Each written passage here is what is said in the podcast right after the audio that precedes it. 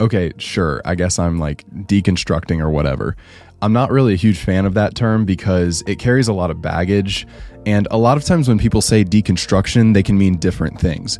For some people, when it comes to Christianity and they talk about deconstructing their faith, they mean they're approaching the Bible importing their own cultural morals or their own reason, those sorts of things, where that sort of becomes the authority over scripture, and then examining it as if they're the judge, the arbiter of what is right and what is wrong. And eventually, this leads to either a very, very liberal form of Christianity that kind of ceases to be Christianity altogether because it's not really the authority, um, or they just leave the faith entirely.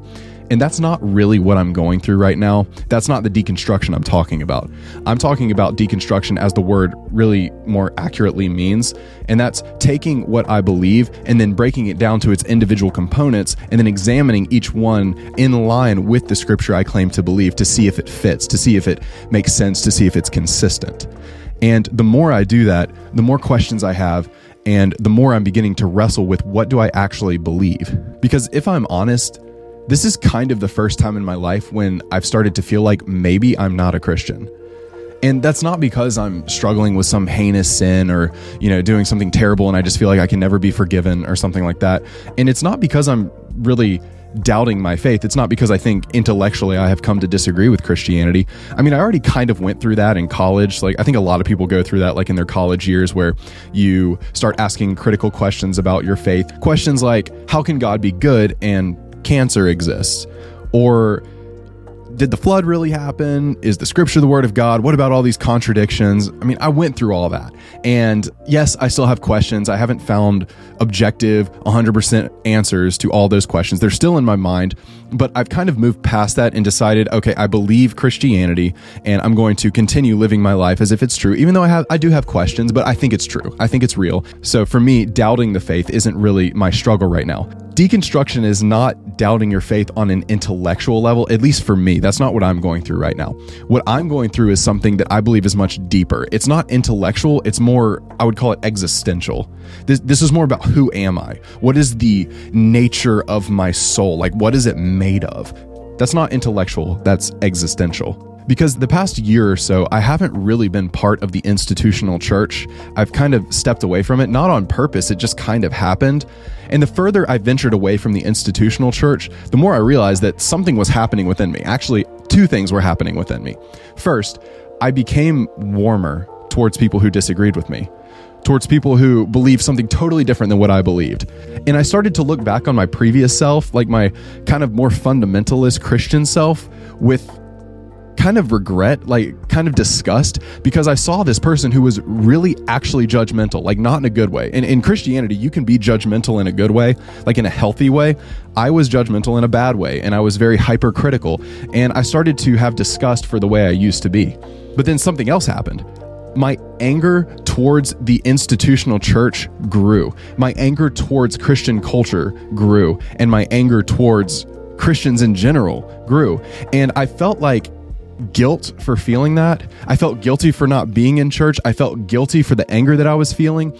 And I thought, you know, I guess it's just because I'm becoming more like the world. I, am away from the church, I'm away from the body of Christ, and I must be becoming more worldly. And I probably was in certain ways because because there is something to be said for that. For leaving Christian community and then just going at it by yourself, you, you are going to become more like the world. You're going to sin in ways that you don't realize. You're not going to be called out. You're not going to be sharpened in the ways that you need to be sharpened. And those things were definitely happening to me. But then I realized something really foundational to Christianity that I had never noticed before.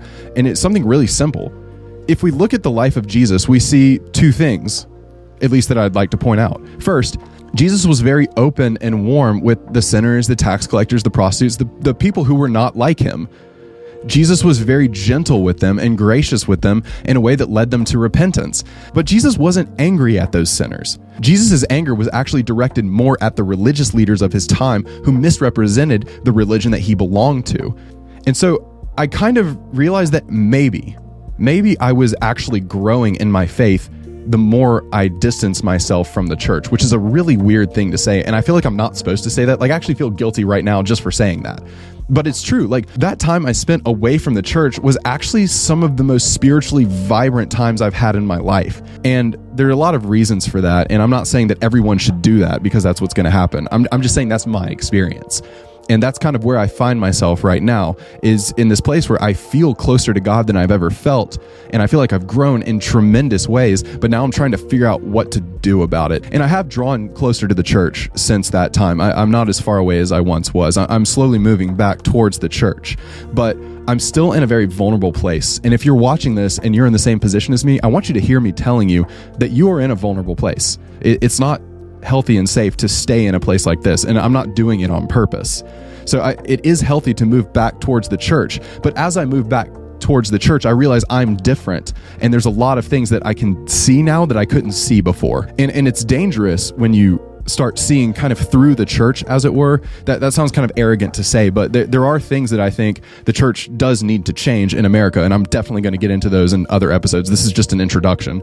But the more you see these things, the more you lose faith in the church, the easier it is to lose faith in God entirely.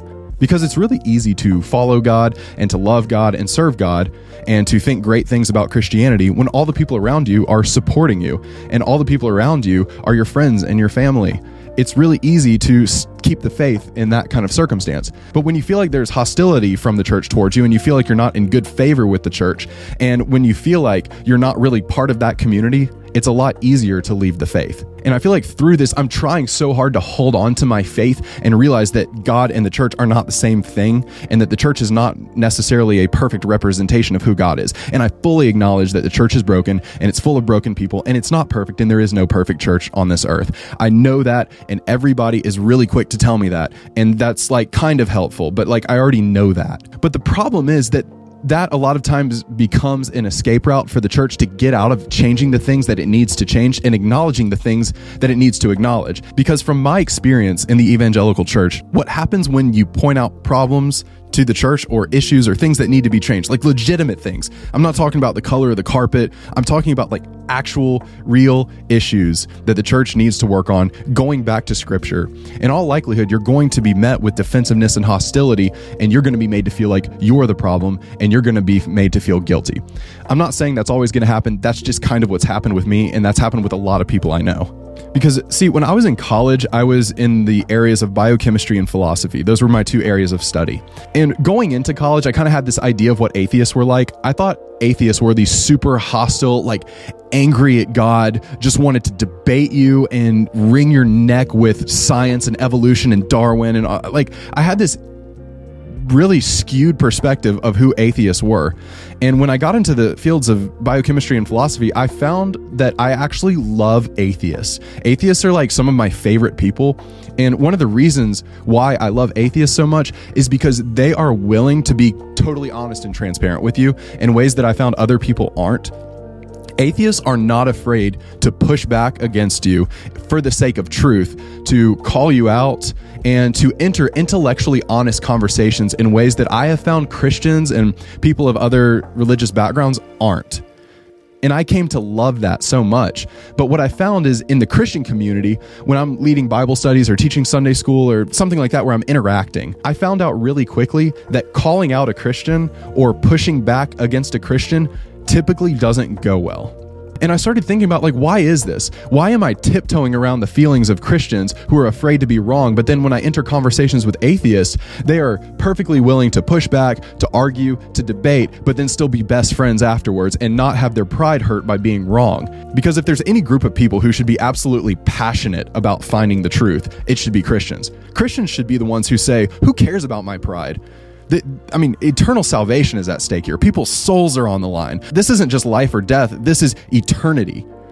And so who cares whether I'm right or wrong? We need to find the truth. We need to get to the bottom of this. And we let's go together. Let's push each other. Let if you think you're right, let's take that thing and let's test it. Let's throw it in the fire and see if it's right. I mean, the things that atheists did in my circles with philosophy and biochemistry is something that I wish I saw in Christian circles, but I found the opposite. I have found that challenging Christians gets very sensitive and it's very difficult to do. And I think what I find so ironic about this is that within Christianity, the heroes of the faith were the people who weren't afraid to stand up to the religious, established institution and question it and offer critical examinations of it going back to scripture. People like Martin Luther and the reformers, and even Jesus Christ himself. And it's weird that we have this culture that reveres these people and respects them as heroes, yet doesn't encourage others to follow in their footsteps when people in the church offer critiques of the church that should be met warmly and it should be welcomed and encouraged in a church environment. But what I've found is that in a church environment, they only encourage positivity. Like, for example, when small groups meet and they study a book or talk about a sermon, the questions never say, What do you disagree with in this book? What do you disagree with about the sermon? What did you find unsettling about the sermon? Because that kind of environment isn't really welcome in a church although we acknowledge that the pastor is flawed or that the author of a book is flawed, that kind of critical approach is not typically encouraged. And if you bring that kind of approach into like a small group setting, you will be called divisive, you're stirring people up, and you're unnecessarily bringing criticism and being judgmental and you're going to be pushed out of that small group or that church pretty quickly. Because that kind of attitude and that kind of culture is not encouraged within a church. It's not an environment that is constantly testing itself to grow. Rather it's an environment where the attitude is we are fine the way we are. Things are good. Things are set. And if you come in and stir things up if you come in and disrupt the system then you are the problem and what I've found is the farther I get from the church, the more I meet people who are in kind of the same position as me. They're in a position where they love Jesus, but they don't really feel at home in the church. And we're kind of made to believe that those people don't exist. Like when I was in church, I didn't know those people were even out there. I didn't think that was possible. I didn't think you could love Jesus and not be in church. And if you would have told me that those people were out there before I kind of went through this season of life, my first response would have been, well, let's get them back in church. Like that would have been my first impulse is let's meet up with them. And our goal is to sort of reel them back in and get them back in line, get them back plugged into church. And my intentions would have been good because I believe that's where they're healthy. And uh, I mean, I would like, I think God did design it that way. I'm not saying the church is a bad thing that we shouldn't be part of. But what I am saying is we need to be a little more sensitive and a little more careful with these people because I would have said that something was terribly wrong with them and I would have said that until I was told that. And then I realized how hurtful that is, how much shame I felt from that. And I realized that that wasn't really particularly helpful. Even if there were things I needed to be working on, I, I would like to hear about those. But to be made to feel as if I'm the only one with the problem and it isn't the church is a pretty destructive thing to tell someone, especially if they are right and they are they rightfully feel hurt by the church or they disagree with the church about things that actually are legitimately biblical problems. But these people are out there and I'm one of them. And the more time I've kind of spent in this realm of theological existence whatever it is I guess deconstruction I just I hate how trendy that is but that's kind of what it is I guess. Let's just call it what it is the more time I've spent in that realm, the more I've realized that there are a lot of these people out there and they all think they're alone. They all think they're the only ones going through this. So, one of the big reasons why I'm doing this, I mean, this is uncomfortable. I'm just sitting here talking to my wall. But one of the reasons I'm doing this is to reach you if you are in that position. If you're not, enjoy these as I make them. Like, uh, I hope it's edifying and I hope it's helpful. But if you are in that position, my plea to you is to not give up you are not alone. There are a lot of people like you out there, and the church needs you. I believe the church needs me. The church needs people like us who are not afraid to call the church out, regardless of how much power they have, regardless of how much money they have, and regardless of how much we'll lose if we do that. The church needs people who are not afraid to call them out on the things that they need to change and to be a part of that change within the church. I don't think the solution is to leave the church entirely and start our own church because that's like uh, people do that all the time, and it, it just starts new denomination. It just adds to the problem. I don't think that's what we should do. I think the, the real solution is to be a part of the church, not with the nefarious intention of changing it to our own will, but with the intention of trying to bring it back in line with the Bible. And that's not going to be easy. It's going to be hard. But I think if we work together, we can bring reformation into the church that needs to happen. So if if that's you, if you're in this position but you haven't given up entirely yet, stick with it. Like hang in there. I know, I know it's hard, but hang in there. Let's go through this together. I'm struggling, I'm wrestling, so let's do this together. I don't have all the answers, but I want you to join me as we go through this. So hang in there. It's it's going to be hard, it's going to be uncomfortable, and yeah, it's probably going to be a little bit awkward. This has been the Awkward Apocalypse. If you'd like to support me or this show, just reach out to me and let me know you're listening. That's all. If you'd like to learn more about the work we do in Liberia, visit standingsidebyside.org. If you'd like to make a donation, you can just Venmo at Standing Side by Side, one word. If you'd like to see life in Africa through my eyes or see more posts from this show, you can follow me on Instagram at pa papancake, pa.pancake. That's my Liberian name. Thank you so much for listening. Keep the faith.